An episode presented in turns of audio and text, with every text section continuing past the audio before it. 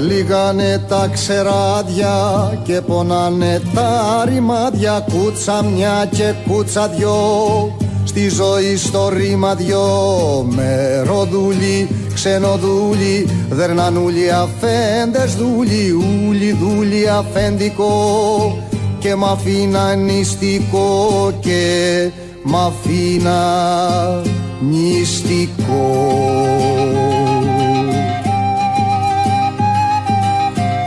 Πάνω χώρι, κάτω χώρι, ανηφορικά τη φόρη, και με κάμα και βροχή, ώσπου μου βγαίνει η ψυχή.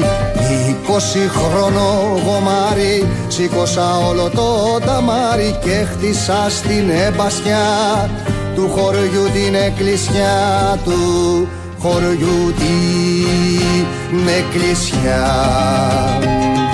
Συνάδελφοι και συναδέλφισες, έχουμε μια τελευταία εξέλιξη εδώ πέρα. Η εταιρεία μόλις έστειλε δεσμευτικό στο Υπουργείο, η ανταληξία έσπασε με την αφασιστική πάλη των εργαζομένων στο λιμάνι. Τελικά, οι απεργίες φέρνουν αποτέλεσμα. Η ιατρική φωνή εδώ που ακούσαμε είναι εκπρόσωπος των εργαζομένων της Cosco. Χτες, τη συγκέντρωση στο Σύνταγμα, ανακοινώνει την ικανοποίηση των βασικών αιτημάτων τους.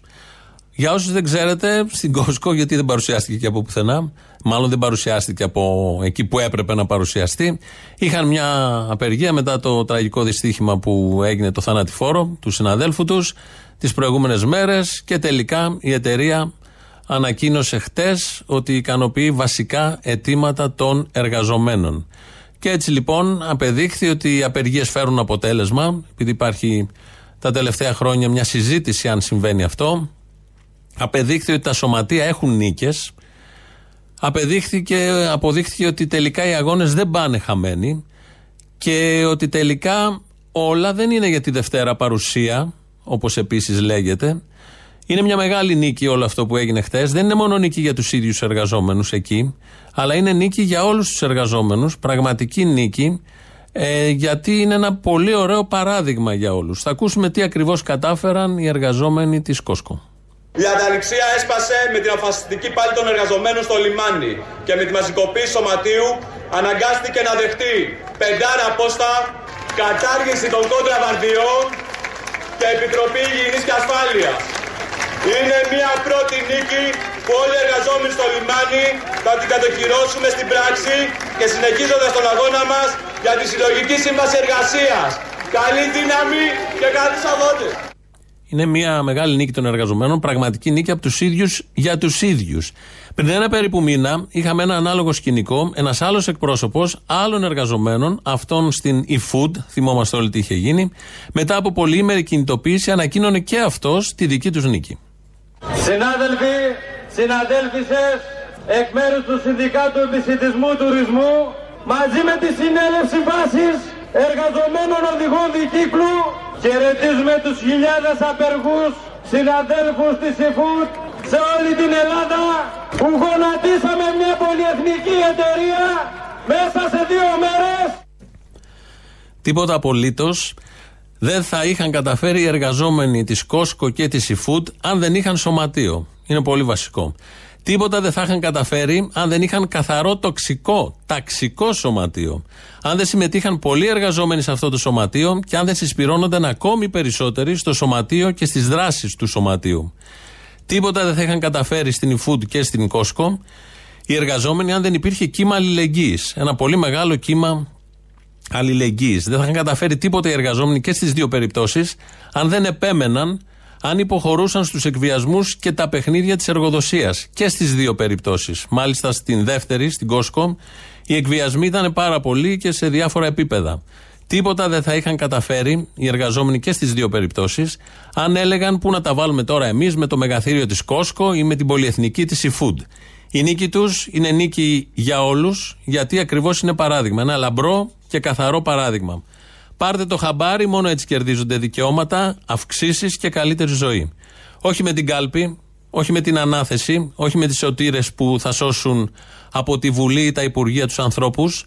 Μόνο έτσι κερδίζονται δικαιώματα και όχι με ξεπερασμένους διαξυφισμούς στη Βουλή από τάχα χαρισματικούς ηγέτες που ένας ταπώνει τον άλλον με ατάκες δελφιναρίου, κεριά και λιβάνια τις τελευταίες μέρες, γιατί βλέπουμε μια αντιπαράθεση για τα κεριά και για τα λιβάνια.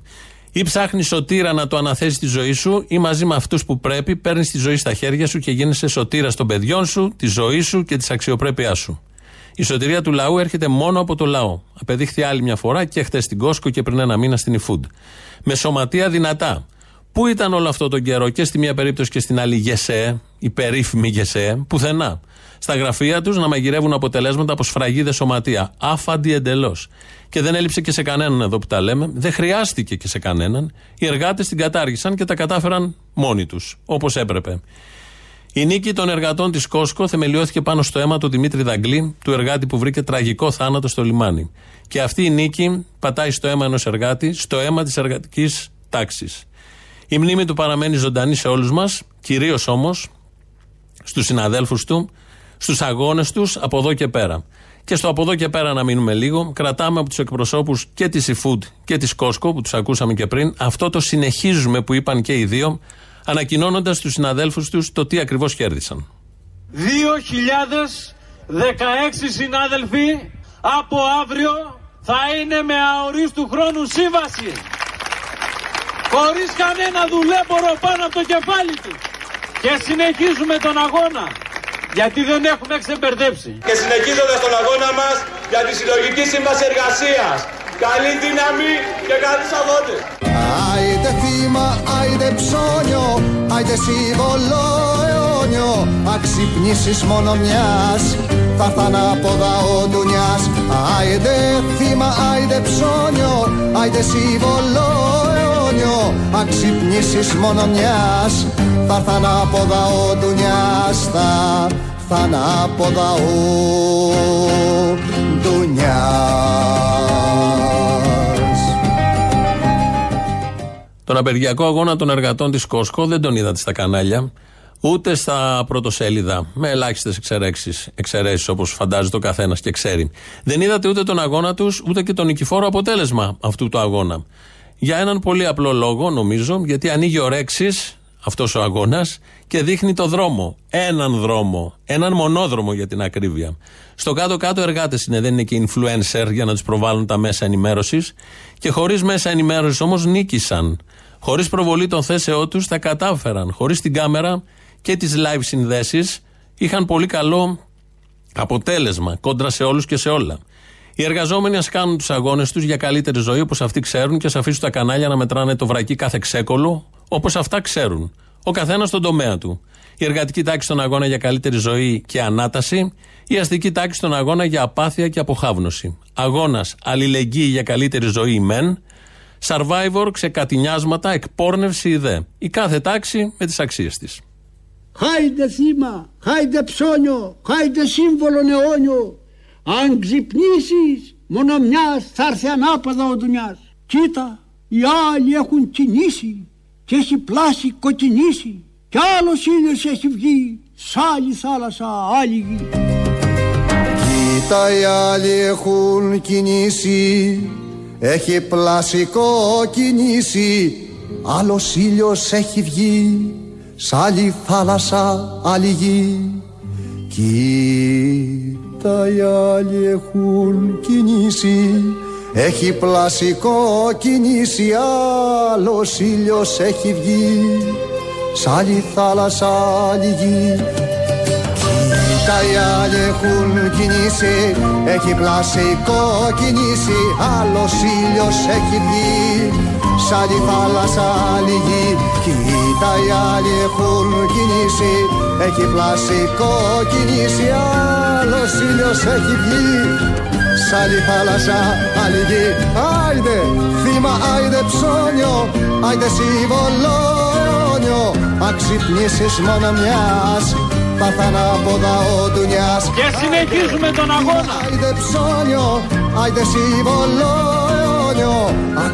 Και συνεχίζοντας τον αγώνα μας, θα έρθαν από δαό ντουνιάς, θα έρθαν από δαό. Ο Ντουνιάς, Βάρναλης εδώ, ακούσαμε και τη φωνή του, Νίκος Ξυλούρης. η μπαλάντα του Κυρμέντιου που κουβαλούσε συνεχώς, να σκοτώνονται οι λαοί, και η προτροπή του ποιητή, επειδή οι άλλοι έχουν κινήσει, τι ακριβώς πρέπει να κάνει και ο ίδιος. Η μία οπτική στη ζωή, φιλοσοφική και ανθρώπινη, είναι αυτή. Παλεύεις, διεκδικείς, μπορεί και να χάσεις, όμως τουλάχιστον θα έχεις δώσει μάχη και κάτι θα πάρεις. Τίποτα από όλα αυτά δεν θα κέρδιζαν οι εργαζόμενοι της Cosco, και κέρδισαν πολύ σημαντικά πράγματα, ακόμη και τις κόντρα βάρδιες. Να τελειώνεις το πρωί και σε κάποιες ώρες, χωρίς να προλάβεις να πας σπίτι ή να πας οριακά και να ξαναγυρίσεις, να πιάσεις δουλειά. Το κέρδισαν. Κέρδισαν και τις επιτροπές υγείας. Κέρδισαν και ασφάλειες, όπως λέγονται. Κέρδισαν και το να είναι ένας εργαζόμενος παραπάνω στην κάθε βάρδια για να προσέχει και ο ένας τον άλλον, γιατί υπάρχουν και τέτοια θέματα. Μία άποψη αυτή, μία οπτική ζωής, και η άλλη είναι αυτή που θα ακούσουμε τώρα. Ένας άνθρωπος που πάει σε μια εκκλησία και ανάβει, δύο για την ακρίβεια άνθρωποι, ανάβουν λαμπάδα στον Κυριάκο Μητσοτάκη. Εδώ ανάβουμε τη λαμπάδα για τον Κυριάκο Μητσοτάκη. Να είναι πάντα γερός σαν τη λαμπάδα, να έχει υγεία και πίστη στο Θεό. Μετά από αυτή τη δύσκολη περιπέτεια που περάσαμε σαν Έλληνες. Ήταν ειδική η παραγγελία για τη λαμπάδα, την βρήκατε? Ναι, του είχα τάμα, λέω, αυτό που θα έρθει η ώρα να δώσω αίμα εδώ στον Άγιο Αθανάσιο στην Πάρα, θα ανάψω και μια λαμπάδα για τον Κυριάκο Μητσοτάκη. Όπα, όπα τσούπα, όπα τσούπα, όπα τσούπα. Σήμερα βγήκαμε στα παλιά μας τέτοια και είμαστε όλοι εδώ. Άρα λοιπόν οφείλουμε να ανάψουμε μια λαμπάδα στο Μητσοτάκη.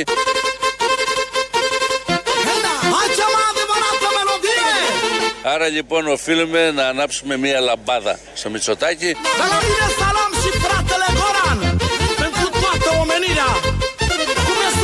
Αλλά εγώ δεν είμαι και πολύ ψηλός, ίσα με τον πόη μου θα είναι. Δεν πειράζει. Ή ανάβεις λαμπάδα στο Μητσοτάκη, ή ανάβεις φωτιές με τον αγώνα έξω από πύλες εργοστασίων, λιμανιών ή όπου χρειαστεί. Είναι δύο δρόμοι. Πολύ διακριτή είναι η αλήθεια. Εδώ ακούσαμε τους δύο κυρίους, ο ένας είναι και φρέσκος, ο πρώτος, να ανάβει λαμπάδα στο Μητσοτάκη, να τον έχει καλά για να μας σώσει. Κάποιος άλλος Μητσοτάκη σήμερα, Τσίπρας χθες, προχθές Αμαράς, Βενιζέλος, Γιώργος Παπανδρέου, προχθές και αύριο ελπίζουμε.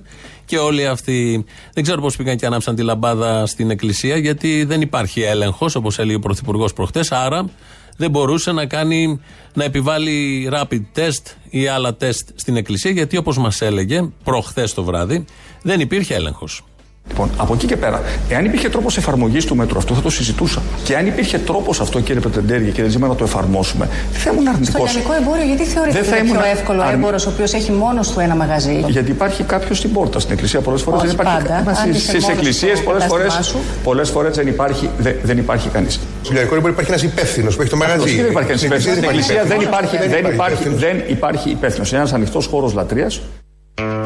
Τελικά βρέθηκε υπεύθυνος, γιατί πριν περάσουν λίγες ώρες από τη συνέντευξη στο Μέγκα, βγήκε η εκκλησία και λέει: εμείς αναλαμβάνουμε, θα κάνουμε ελέγχους. Μπορούμε, γιατί δεν είναι μόνο ο παπάς και ο νεοκόρος, οι παπάδες και ο νεοκόρος, είναι και εκκλησιαστικά συμβούλια, είναι εθελοντές. Υπάρχουν άνθρωποι να κάνουν τον έλεγχο, επειδή έψαχνε να βρει ανθρώπους να κάνει τον έλεγχο. Και το λανσάρουν από χτες όλοι ότι είναι εντολή Μητσοτάκη και αυτό, συνεννόηση με την εκκλησία. Ενώ ένα βράδυ πριν έλεγε: δεν μπορεί να γίνει αυτό, δεν υπάρχει περίπτωση να γίνει αυτό, γιατί αν γινόταν θα το έκανε. Τελικά το έκανε, αφού τον πρόλαβε η εκκλησία, και βγαίνουν από χτες και σήμερα όλοι και λένε ότι πολύ σωστά τα κάνει αυτά. Χαίρομαι και είμαι περήφανος που η εκκλησία αναλαμβάνει τον ρόλο της. Τώρα γίνει κάτι πολύ ωραίο. Τώρα η ίδια η εκκλησία μόνη της, όχι επειδή το επέβαλε το κράτος, αναλαμβάνει μια πολύ μεγάλη ευθύνη. Και βγαίνει και βγάζει την εγκύκλιο που δείξατε. Και χαίρομαι πάρα πολύ, και έχω πει από την αρχή ότι η εκκλησία μας έχει από την αρχή στηρίξει πάρα πολύ αυτή την προσπάθεια και κακώς κατηγορείται.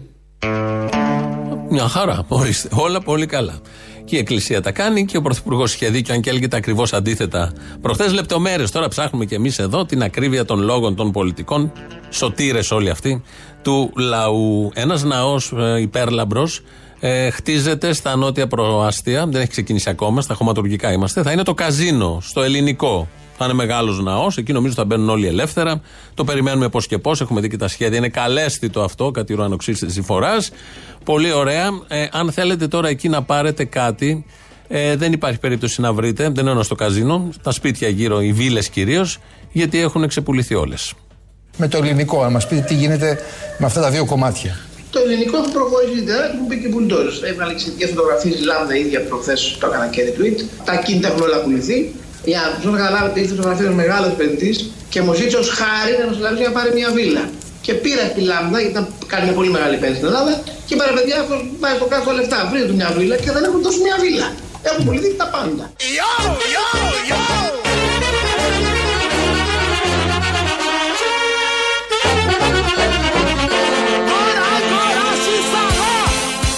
Βρείτε του μια βίλα και δεν έχουν τόσο μια βίλα. Έχουν πουληθεί τα πάντα. Μουσικά, πορκοπρατία, Σερβία, Σερομονία, Παλόριλε, Ναμποράν, Έκο, Φυσίκου, Σαλά. Τα λιγουράμαστε! Ελάτε να τα πάρετε! Ελάτε! Τα λιγουράμαστε! Εδώ είμαστε στα οχυρωματικά έργα του ελληνικού, τα χωματουργικά έργα. Είναι ο Πρέκας εκεί και πάνε οι άλλοι πλούσιοι να πάρουν τις βίλες και λιγουρεύεστε, λέει ο Άδωνης, αλλά δεν υπάρχει βίλα στο ελληνικό, έχουν πουληθεί από τώρα. Όσοι θέλατε να προσέχατε, να πηγαίνατε νωρίτερα, ευκαιρία θα ήταν φαντάζομαι. Δεν μπορείτε να πάρετε πια βίλα, βολευτείτε με καναδιάρι στα Σεπόλια, στο Παγκράτη ή όπου αλλού θέλετε. Βγαίνει ο Κώστας Ζαχαριάδης, είναι βουλευτής του ΣΥΡΙΖΑ. Χτες το βράδυ τον έβλεπα εκεί στο Άξιον, στο Γιάννη Πολίτη.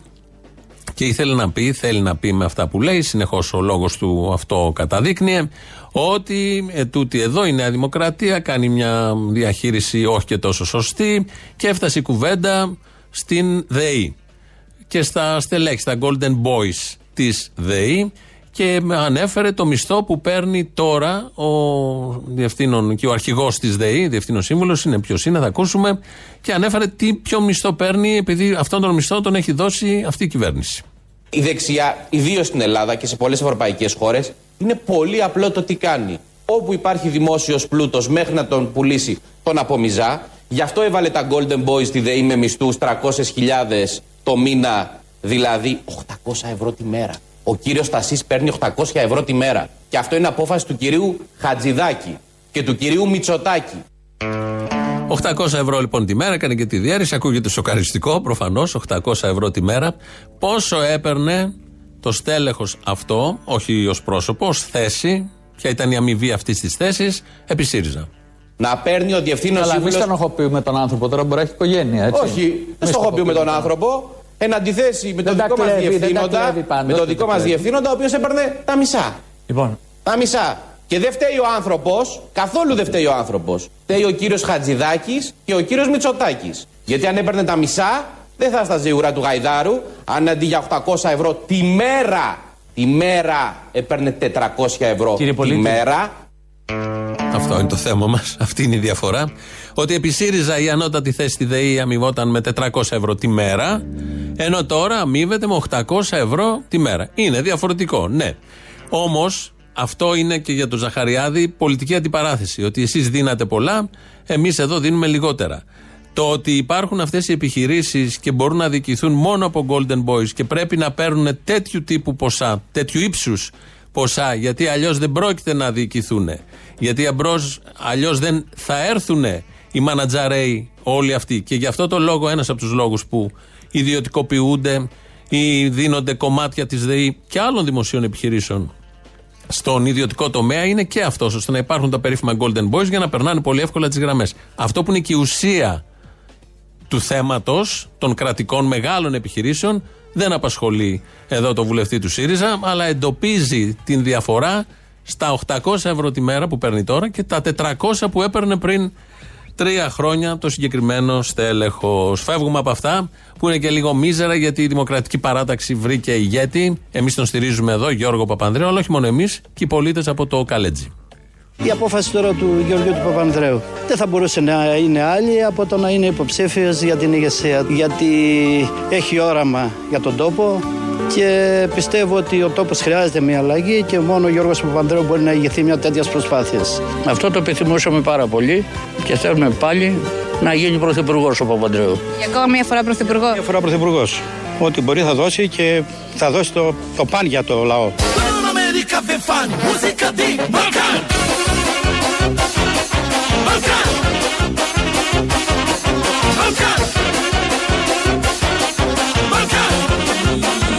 Ξανά εμείς μπροστά και εγώ μπροστά για να μπορούμε να δείξουμε, να αναδείξουμε αυτές τις προοδευτικές αξίες και το έχουμε αποδείξει, κύριε Πρόεδρε. Έχουμε αποδείξει ότι είμαστε εκείνοι που φέρνουμε αλλαγές. Ό,τι μπορεί θα δώσει και θα δώσει το παν για το λαό.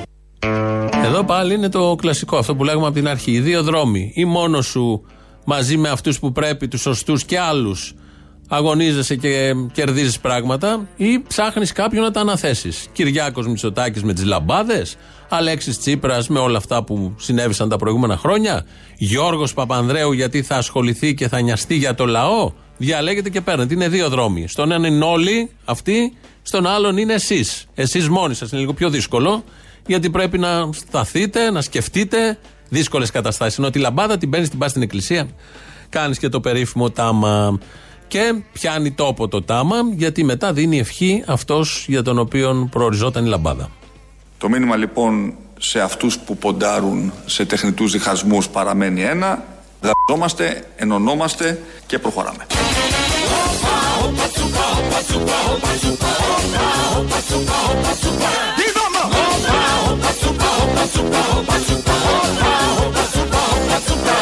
Δαπτώμαστε, ενωνόμαστε και προχωράμε. Είναι μια αναγκαία επιλογή, αλλά είναι μια επιλογή συνώνυμη και με την πρόοδο του τόπου και την ευημερία της κοινωνίας.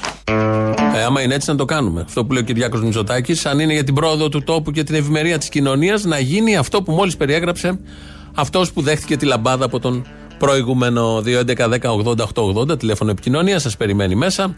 Κάνει και πρόβες, μην τον ενοχλείτε πολύ, μην τον κρατάτε πολύ, γιατί κάνει γαργάρες για να είναι καθαρή φωνή του αύριο που έχει παράσταση στο Κίταρο, η πρώτη από τις 4 παραστάσεις τα 4 Σάββατα του Νοεμβρίου. radio.parapolitica.gr το mail του σταθμού αυτή την ώρα δικό μας. Χριστίνα Αγγελάκη ρυθμίζει τον ήχο. ελληνοφρένια.net.gr το επίσημο site του ομίλου Ελληνοφρένια, και μας ακούτε τώρα live μετά ηχογραφημένους. Στο YouTube είμαστε στο official. Πρώτο μέρος του λαού μας πάει στις πρώτες διαφημίσεις. Hola, Kunumalito, ¿qué tal? Oh, ¿qué tal? Κυριάκος Μητσοτάκης. Serios de los muertos. Ό,τι φορέσατε για μάδο. Καινούριο, κοχώνες, κοχώνες. Hijo de puta, hijo de la gran de puta. Buenas tardes y gracias por venir. Gracias. Ξύπνησε το Δρακουλέικο στον Καντέμι και θέλει να αφανίσει το χριστιανισμό, Νομίζω έχει πάρει απόφαση να λύσει το συνταξιοδοτικό. Δεν εξηγείται αλλιώς. Τον βλέπω αποφασισμένο αυτή τη φορά. Θα πάνε όλοι γέροι άψαλτοι. Εγώ πιστεύω έχουν έλλειμμα στην εκκλησία και γι' αυτό δεν μιλάνε κιόλας. Γιατί να χαλαστούν στο κάτω-κάτω μικροί κονόμα ενοικιδίες. Όχι καλέ, πλάκα κάνεις. Γιατί δεν είναι το ίδιο οι εκκλησίες με τα κομμωτήρια? Τρίχες δεν πουλάνε και οι δύο. Και γιατί δεν είναι το ίδιο οι εκκλησίες με τις πιτσαρίες? Το πιλατρίας δεν είναι και τα δύο? Εδώ σε θέλω. Ναι, σωστό. Δεν το θες να έρχεται? Δεν το να έρχεται, όχι. Αλλά ήταν καλό. Το ξέρω. Μα με βασανίζει από τα χθες. Και περίμενε σε μένα για να το πεις, δηλαδή. Ναι. Μου έδωσε την πάσα, τι να κάνω. Τι? Από όλο τον κόσμο το βαπόρι περιμένεις τηλέφωνο. Το βαπόρι, ναι. Το βαπόρι πάντα φαίνεται καλύτερα, ξέρεις. Έλα, Απόστολε, ο Δανοκουνούμαλος είναι. Έλα. Ο κύριος πρόεδρος, όπως σε είπε ο Θήμιος, καμπάνιας του Γιωργάκη. Ναι, επισήμως. Να σου πω, κάποια στιγμή να εκδηλωνόμαστε. Το παίζαμε τόσο καιρό, ψιλοκριβόμασταν, οκ, αλλά δεν πάει άλλο. Να βγούμε μπροστά, επιτέλους. Ο κόσμος του πολιτισμού τον τεχνό να μιλήσει. Σωστά, ραντεβού στις κάλτσες υπάρχουν γύρω. Όλοι στις κάλτσες. Στις κάλτσες. Μπράβο. Να σου πω, σε κλείνω τώρα γιατί με πονάει το δεξί μου αρχιδιπέ του παλαιού. Να το κάνω μάκια να περάσει. Δεξιός όρθις. Λοιπόν, με αυτό που λέει ο Θήμιος, για πες μου τώρα ειλικρινά, έχεις εσύ κανένα γιατρό να λιποθυμάει μπροστά στις κάμερες, να μην δουλεύει 2-24 ώρα, νοσηλευτικό προσωπικό που να κοιτάνε, δεν ξέρω πόσους αρρώστους, κάθε νοσοκόμα να έχει 10-15 αρρώστους ο κεφάλτης. Έχεις δει εσύ κάτι τέτοιο? Γιατί εγώ βλέπω ότι έχουν πάρει γιατρούς, έχουν πάρει νοσηλευτές, το σύστημα της υγείας. Αλλά είναι λιμένα, είναι λιμένα. Άσε, έχουν γονατίσει τα ιδιωτικά θεραπευτήρια, έχουν γονατίσει. Τους έχει πάρει την πελατεία του δημόσιο. Άκουσες καθόλου από τα κανάλια, εκτός από μία έτσι που το περάσανε με τον εργάτη που σκοτώθηκε στην Cosco? Εγώ δεν άκουσα τίποτα, μόνο όταν είναι για καμία απεργία και κλείνουν. Δεν είναι θέμα τώρα ο εργάτης στην Cosco να έχει λογαριασμό στο Instagram, όχι. Γιατί ασχολούνται με τον ανθιποσελέμπριτη στο Instagram που έχει θέμα με τις χοντρές. Μπράβο, έτσι. Δεν είχε ο εργάτης της Cosco, μάλλον δεν φορούσε και ριγέ. Δεν φορούσε ριγέ, οπότε γιατί να ασχοληθεί μαζί του τα κανάλια και τα site όλα. Άστο τώρα, όταν λέμε με τα βασικά αλφαβήτα, κάνε ένα λογαριασμό στο Instagram να υπάρχεις. Άι στο διάλογο. Έχει δίκιο. Οπότε και εμείς τι πρέπει να κάνουμε. Να είμαστε... Λογαριασμό στο Instagram, τι να κάνετε. Όχι, να είμαστε στον δρόμο στις πορείες που έρχονται, να φωνάξουμε, γιατί δεν υπάρχει πλέον, πώς το λένε, να δίνουμε άλλο αίμα σε αυτούς τους ανθρώπους που μας ξεζουμίζουν. Που ξεζουμίζουν τον εργαζόμενο λαό. Που έχουμε δώσει δεν ξέρω κι εγώ πόσους εργαζόμενους από τη Λιβεράντες που κι αυτοί σκοτώνονται για να βγάλουν ένα μεροκάματο. Να μην σου πω τι μεροκάματο. 3 με 4 ευρώ τη μέρα. Είναι το μεροκάματο του τρόμου στην κυριολεξία. Το ματωμένο μεροκάματο στην κυριολεξία όμως. Όπως είναι και στην Cosco όμως ματωμένο. Γιατί από ό,τι άκουσα ο άνθρωπος πήγε 3 ώρα το μεσημέρι και δούλευε μέχρι τις 11 το βράδυ. Δηλαδή εκεί πέρα δεν έχουν ωράρια. Εκεί πέρα ό,τι ώρα θέλει. Να σου πω, αυτό είχε ανάγκη η αγορά. Ήταν η αυτορύθμιση της αγοράς του νέου νομοσχεδίου του εκτρώματος. Του εκτρώματος που λέγει ο ΣΥΡΙΖΑ, αυτό το νομοσχέδιο. Αυτορυθμίστηκε η αγορά. Αυτοί που τα ψηφίσανε και μας κάνουν. Στην αγορά δεν χωράνε όλοι. Θα έχουμε και απώλειες στην αγορά. Λοιπόν, ορίστε οι απώλειες. Το θέμα έχει παίξει σε όλα τα μέσα ενημέρωσης και διαδικτυακά και στα άλλα. Μιλάμε για το σχολείο στην Πυλαία της Θεσσαλονίκης που χτες πρωί έπεσε η οροφή. Το πλάνο είναι συγκλονιστικό γιατί έχει πέσει όλη η οροφή μαζί με τα σίδερα που την στηρίζανε, ψευδοροφή ήτανε, και έπεσε πάνω στα θρανία. Ήταν η δασκάλα εκεί, ήταν 23 παιδάκια νομίζω. Ήταν η δασκάλα που είδε τη ρογμή, κατάλαβε τι πρόκειται να γίνει, αδειάζει γρήγορα την αίθουσα. Πέφτει αυτό γιατί θα είχε τραυματίσει, στην καλύτερη τραυματίσει, ανοίξει κεφάλια. Όλο αυτό γιατί είναι και πολύ βαρύ και ζυγίζει αρκετά κιλά. Πώς παρουσιάστηκε από τα περισσότερα κανάλια.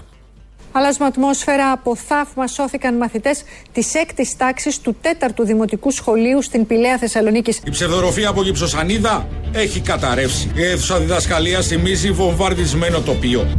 Είχαν άγιος στο 4ο Δημοτικό Σχολείο στην Πυλαία. Οι 19 μαθητές της 6ης τάξης σώζονται από θαύμα.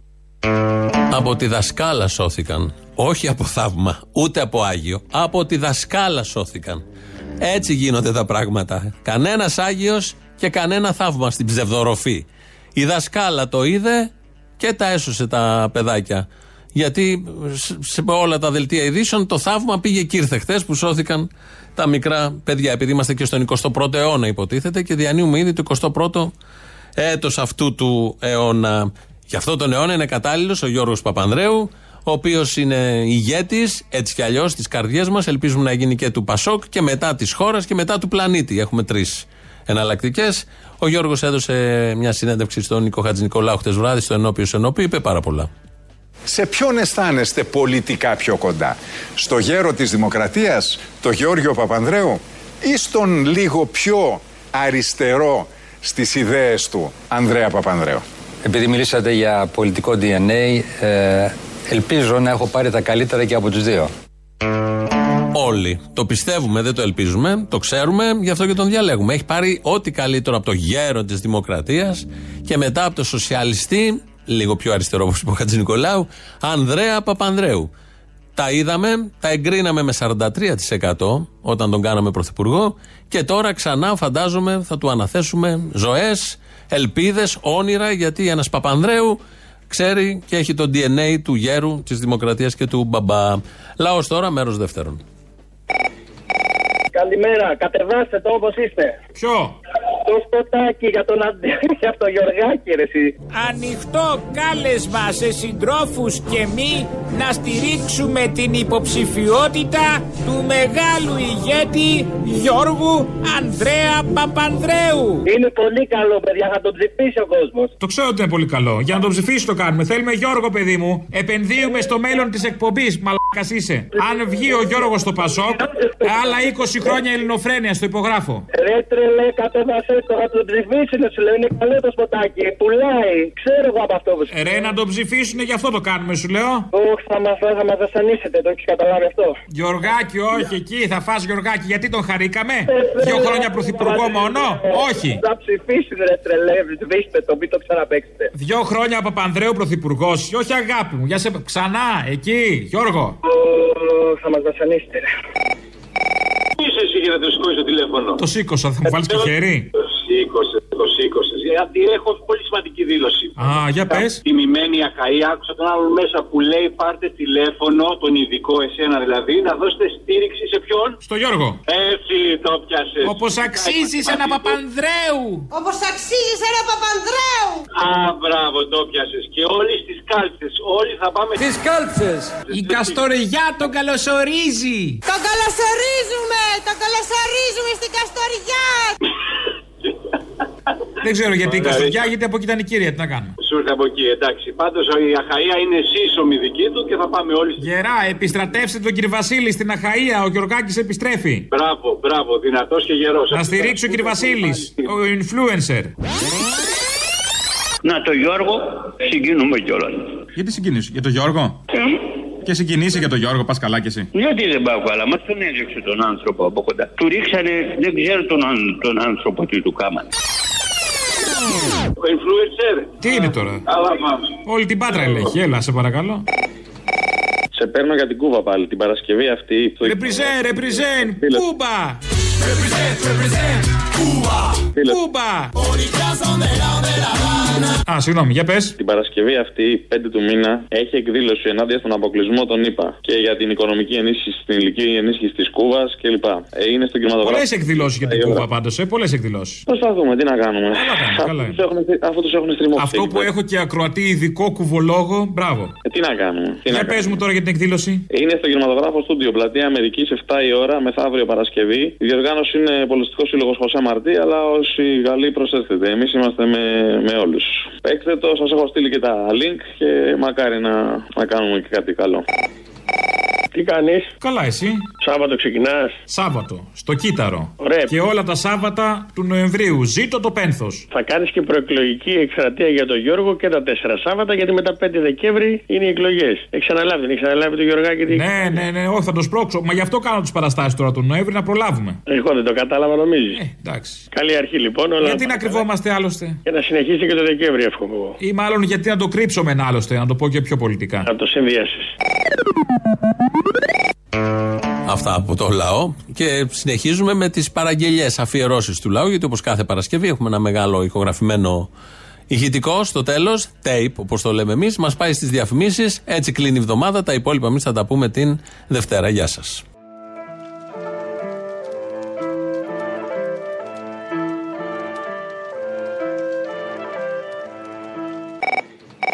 Να σου πω, θα μου βάλεις την Παρασκευή όλους τους χριστιανοφρονούντες της Νουδού με Slayer Angel of Death να το μοντάρεις. Πώς τα έβαλες στο μυαλό σου, πώς τους έβαλες με τους Slayer, δηλαδή λίγο μια σύγχυση υπάρχει και σε σένα, ψάξτε. Άμα δεις το εξώφυλλο του South of Heaven θα δεις ότι θυμίζει πολύ την κατάσταση που έρχεται με την Εκκλησία. Νομίζω ότι όταν είσαι σε μια πανδημία ο κόσμος έχει πλέον και μια ανάγκη στήριξης ψυχολογικής και η Εκκλησία την παρέχει. Αν είσαι πιστός, δεν μπορεί να μην θέλεις να πας και να ασκήσεις το θρησκευτικό σου δικαίωμα. Η άσκηση των θρησκευτικών καθηκόντων, των λατρευτικών καθηκόντων, ναι, ευλόγως δραστηριότητες, ναι, στην κατηγορία των αναγκαίων δραστηριοτήτων. Αυτό λέω. Θεωρώ ότι η ανάγκη κάποιων ανθρώπων να πάνε να εκκλησιαστούν, να ασκήσουν τα θρησκευτικά τους δικαιώματα, δεν μπαίνουν σε συζήτηση για ψυχοθερικούς λόγους. Είναι δυνατόν να λέμε στα σοβαρά ότι εξομοιώνουμε την ανάγκη του πιστού για τη θρησκευτική λατρεία με το να πάει να κόψει τα νύχια της μια κυρία, να φτιάξει τα μαλλιά της ή να αγοράσει εγώ ένα παντελόνι? Είναι και αντίχρηστη. Το δίκαιο είναι δικό μας και όσα για μας να έχουν πλάνα. Σαν γίνει φωτιά οι οργοί μας δεν θα τους φτάσουνε τα αεροπλάνα. Ευχή μου αδερφέ και κατάρα, η φλόγα που και τα χωριά μας να κάνει σινιάλο σε εκείνη τη φλόγα που κρύβεται μες στην καρδιά μας. Να ανάψει επιτέλους το φως, να γίνει ο λαός μας ο φως, να βάλει το χέρι του ο άνθρωπος, για δε μας σώζει κανένας θεός. να κάνουμε και μια παραγγελιά. Δώσε. Θέλω να μου βάλεις τα λόγια του οικονόμου, του εκπροσώπου τύπου που λέει θα ψάχνω. Περίμενε, ποιον οικονόμου, θα λες ποιον οικονόμου. Αυτόν που είναι στο Sky. Θα επικρίνουμε τον Μητσοτάκη και γι' αυτό τώρα, επειδή είπε ένα καλό, μια καλή. Ας τον επικρίνουμε και για κάτι, δεν είναι και τίποτα άλλο. Από το πρώτο βράδυ τους επικρίνουμε. Όχι, όχι αυτόν. Γιατί μου λες οικονόμου εκπροσώπου τύπου. Ποιον όμως, λέγει και το μικρό. Τον επίσημο, όχι τον υπόλοιπο. Αυτό που πληρώνεται λιγότερο από τον άλλον. Δεν το ξέρεις, τέλος πάντων. Λοιπόν, αυτό που εκεί που λέει θα ψάξουμε τους ανεβολίες πόρτα-πόρτα και μετά να κολλήσει στο Ζαγοραίο, εδώ παπάς, εκεί παπάς. Ακούστε, θα επικοινωνήσουμε με τον κόσμο με έναν έναν. Ξέρω από την πόρτα του καθενός, όπως το κάναμε και το προηγούμενο διάστημα. Όπου κι αν πας, όπου κι αν πας. Ξέρω από την πόρτα του καθενός. Εδώ παπάς, εκεί παπάς. Κορονοϊούς, κορονοϊούς, κορονοϊούς, κορονοϊούς. Ακούτε. Ευχή μου αδερφέ και κατάρα. Η φλόγα που και τα χωριά μας να κάνεις σινιάλο σε εκείνη τη φλόγα που κρύβεται μες στην καρδιά μας. Αυτοί που βγάλανε κυβέρνηση από το μάτι, σβήσανε και την ευεία της, σβήσανε από το χαρτί. Είπανε ψέματα στον κόσμο, στην καρπή. Κι άλλο να βάρος βάλαν πάνω στο λαό την πλάτη. Δώσαν τιμόνι σε ανεύθυνο αναφάτη. Και ελπίδες για το μέλλον μετατράπηκαν σε στάχτη. Στάχτη που κάλυψε τη χώρα πάκρι σ' άκρη. Η πράσινη ανάπτυξη, η πιο μεγάλη απάτη. Πήρανε αστυνομικούς, πήρανε περιπολικά. Δώσανε χρήμα στα κανάλια να χειράγουν μυαλά. Διώξανε εποχιακούς, δεν πήραν πύρος. Βεστικά μακρατικός μηχανισμός, λένε λειτουργεί σωστά. Τράξανε πάρκα, όλοι καρυμάξαν δάση. Και καταστρέψανε τη γη και ολάκερη την πλάση. Κάψανε σπίτια με μηδέν που φοράνε μου. Και μια συγγνώμη δεν αρκεί, απλά πρωθυπουργέ μου. Καλησπέρα, Αποστολή. Καλησπέρα. Θα σου πω με το όνομα το Ινδιάνικο που έχω στο Twitter και θα στέλνω. Αλέξανδρος Κάφρος. Μια παραγγελία παρακαλώ για κάθε Παρασκευή. Για πες. Όμιλος φίλων αστυνομικών. Πρέπει να τα ακούμε κάθε Παρασκευή. Ωραίος. Και έχει κάπου συνέχεια μεταξύ μας. Τι. Ζούμε ανάμεσά τους. Αυτό. Ναι, θέλω να ρωτήσω ο Γενικός Διευθυντής Ειδήσεων και Ενημέρωσης ποιος είναι για να στείλουμε ένα δελτίο τύπου. Από πού τηλεφωνείτε? Από τον Όμιλο Φίλων Αστυνομίας. Από τον Όμιλο Φίλων Αστυνομίας. Ναι, ναι. Έχει φίλους η αστυνομία. Ποιον? Δηλαδή είναι κάποιοι που κάνουν φίλους τους αστυνομικούς και τι, και κάθονται εκεί παρέα και λένε ρε μαλάκα, είδες εγώ περιπολία που έκανα. Ρε, κοίτα ρε, εγώ θα το φάω το πιτσιρικά με το μηχανάκι που μαρσάρει. Ρε, κοίτα πώς έχουν γυρίσει τις πινακίδες. Κοίτα τα μαλακισμένα, θα τα φάω ζωντανά, ρε. Ουγ. Και λένε μετά. Και λένε αυτά με τους φίλους τους. Πώς μιλάτε έτσι, το όνομά σας? Μπότσι. Πώς? Μπότσι. Φώτης. Μπότσι. Πώς? Μπότσι. Μπότσι. Ναι. Πώς λέμε καμπότζι με τσι και χωρίς κα. Μάλιστα. Ναι. Ωραία, μπορώ να μιλήσω με κάποιον υπεύθυνο? Με μένα παρακαλώ, είμαι υπεύθυνος. Πείτε μου λίγο, θέλω να μου πείτε ιστορίες από την παρέα εκείνη της αστυνομίας με τους φίλους. Ρε, εγώ θα το φάω λάχανο, ρε, το βλέπεις, ρε. Το βλέπεις, θα κόψω κλήση να πληρώνεις όλη τη ζωή, ρε. Θέλω να σας ενημερώσω ότι η κλήση θα ηχογραφηθεί. Όχι, ρε, δεν είμαστε ρουφιάνοι. Ούτε μπάτσι, ούτε γουρούνια, ούτε δολοφόνοι. Τσάμπα μας τα λένε. Επειδή ηχογραφούμε τις κλήσεις, τι είμαστε, καθάρματα. Μια χαρά άνθρωποι. Ρε, βγάλ την κουκούλα, ρε. Γνωστέ, άγνωστε. Ρε, απειλείς τη δημοκρατία, ρε. Θα σε φάμε. Μάλιστα. Ναι. Άλλο τίποτα έχετε να μας πείτε? Τι άλλο να πω, ρε, να πεθάνουν όλοι οι Αλβανοί, ρε. Δεν θέλω να τους βλέπω, σου λέω. Τι, Πακιστανός, φάτε τον βουρ. Παταγκάζει, ρε, με το ξαρά. Ναι. Ζήτω η Ελλάς, ρε, αστυνομία.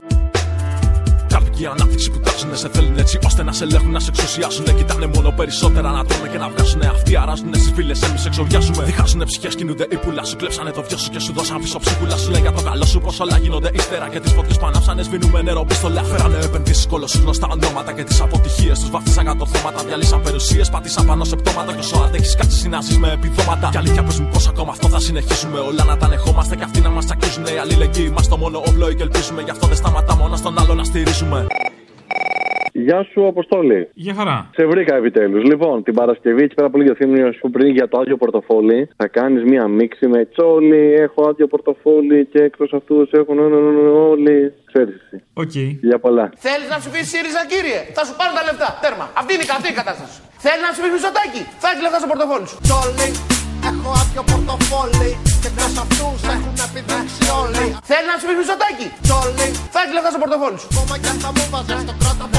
Δεν θα σε παντρευόμουν να το ξέρει όλη πόλη. Θα έρθω και θα σου πάρω το πορτοφόλι, το σπίτι, το αυτοκίνητο, τα παιδιά, τα πάντα. Τσόλι, έχω άδειο πορτοφόλι και εκτός αυτούς έχουν επιδείξει όλοι. Τσόλι, έχω άδειο πορτοφόλι και εκτός αυτούς έχουν επιδείξει όλοι. Θέλει να σου πει Μητσοτάκη, θα σου πάρω τα λεφτά, τέρμα. Αυτή είναι η κατάσταση. είναι δικό μας. Και όσα για μας να έχουν πλάνα, σαν γίνει φωτιά οι οργοί μας, δεν θα τους φτάσουνε τα αεροπλάνα. Ευχή μου αδερφέ και κατάρα, η φλόγα που καίει τα χωριά μας να κάνεις σινιάλο σε εκείνη τη φλόγα που κρύβεται μες στην καρδιά μας. Να ανάψει επιτέλους το φως, να γίνει ο λαός μας ο φως, να βάλει το χέρι του άνθρωπος, για δεν μας σώζει κανένας θεός. Να σου πω, βρε Σατανά, ο Τσίπρας, επειδή λίγο μου ενέπνευσε κάτι με αυτό το δέντρο, ρε παιδί μου, της Επανάστασης και κάτι άλλα όμορφα τέτοια που έλεγε στην νεολαία του ΣΥΡΙΖΑ. Α, ναι. Μου ενέπνευσε την ασπισμένη αμυγδαλιά. Άμα δεν βαριέστε κάποια. Αυτό το τραγούδι. Ναι, τίναξε την ασπισμένη αμυγδαλιά μου ήρθε στο μυαλό. Δεν ξέρω τι δέντρο έχει αυτό σκόπο να την άξει και να κουνήσει και να πέσει το όριμο αυτό της Επανάστασης. Δεν θυμάμαι τι κατά έλεγε. Εντάξει, όσο να πεις, μου ήρθε αυτό στο μυαλό. Θυμήθηκα μια φράση που διάβασα ότι την είχε πει κάποτε ο Τσακεβάρα. Η Επανάσταση δεν είναι ένα μήλο που θα πέσει όταν οριμάσει. Πρέπει να κουνήσεις το δέντρο για να πέσει.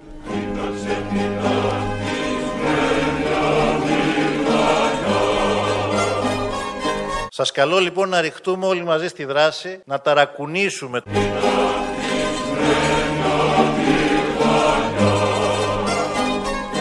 Για να πέσει το δέντρο του ΣΥΡΙΖΑ. Ευχή μου αδερφέ και κατάρα, η φλόγα που καίει τα χωριά μας, να κάνεις σινιάλο σε εκείνη τη φλόγα που κρύβεται μες στην καρδιά μας. Έχω μια αφιέρωση για Παρασκευή. Καθίσει ήπια ο Θεός, το Θεός βάζει στον Τσίπρα να λέει Αλέξης Τσίπρας. Εντάξει, εκεί που λέει το θυμιατό θα βάλεις λίγο το θυμιατό. Μετά θα βάλεις το Λοβέρδο που έλεγε, στην εισαγωγή είναι πολύ ωραίο, ο Λοβέρδος που έλεγε ότι καπνίζανε μπάφους και μυρίζανε οι κουρτίνες. Στο τέλος θα βάλεις τον Άδωνη που λέει τα βρήκαμε με τον Καρανίκα. Και στο τέλος θα βάλεις το Πάκμαν που κάνει Ιου. Γεια. Τριγύρω με.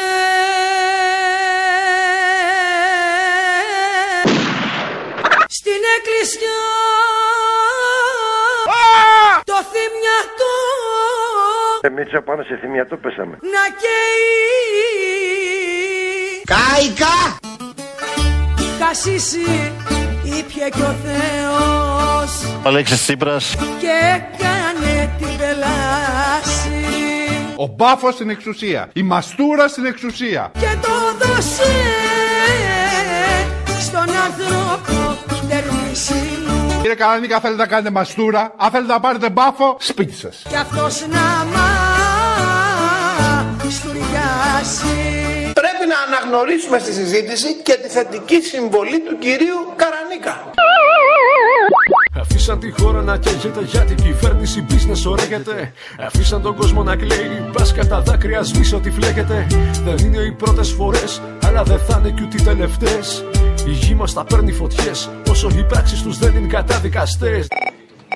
Μια αφιέρωση την Παρασκευή, τα λόγια του παπά που είπε χθες ο Θήμιος για τις γυναίκες να μην μιλάνε. Σε συνδυασμό με το σώμα μην μιλάς της reality, το ξέρουμε, γνωστό. Μας σεβασμιότατε, οι άντρες μας, οι σύζυγοί μας, πολλές φορές μας ταπεινώνουν. Στο χέρι σας είναι, στο χέρι σας είναι, έλεγαν οι μανάδες μας. Ακούστε, παιδιά μου, εμείς οι γυναίκες ό,τι θέλουμε κάνουμε. Αρκεί σε κάποια στιγμή να έχουμε το στόμα μας κλειστό. Σώπα μη μιλάς είναι ντροπή, κόψ' τη φωνή σου σώπασε. Και επιτέλους αν ο λόγος είναι άργυρος, η σιωπή είναι χρυσός.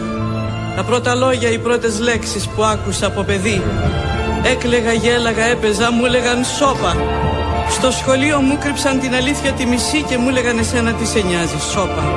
Με φιλούσε το πρώτο αγόρι που ερωτεύτηκα και μου έλεγε κοίτα μην πεις τίποτα και σώπα. Αρκεί σε κάποια στιγμή να έχουμε το στόμα μας κλειστό. Κρατώ τη γλώσσα μου γιατί νομίζω πως θα έρθει η στιγμή που δεν θα αντέξω και θα ξεσπάσω και δεν θα φοβηθώ και θα ελπίζω.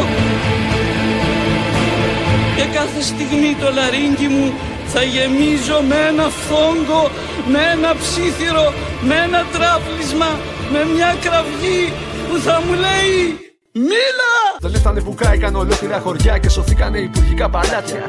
Δεν έφτανε η στάχτη που κάλυψε το χώμα, θα μας ρίξουνε και στάχτη στα μάτια. Κι όταν χαλάσει η φάση η δικοματική, θα το ρίξουνε στην οικουμενική. Γλυκό το κερασάκι στην τούτα σαν τη γη. Ότι έφταγε κυρίως η κλιματική αλλαγή. Δεν έχουνε τα αρχίδια να πούνε την αλήθεια. Να πούνε ρε μαλιάκες, σας κάψαμε. Το κάναμε κατά λεφτά πως κάνουμε τα πάντα. Και εκεί που δεν πιάνει η μελάνη, σας γράψαμε. Εσείς δεν μας βγάλατε πρώτους. Με όλα αυτά που σας τάξαμε.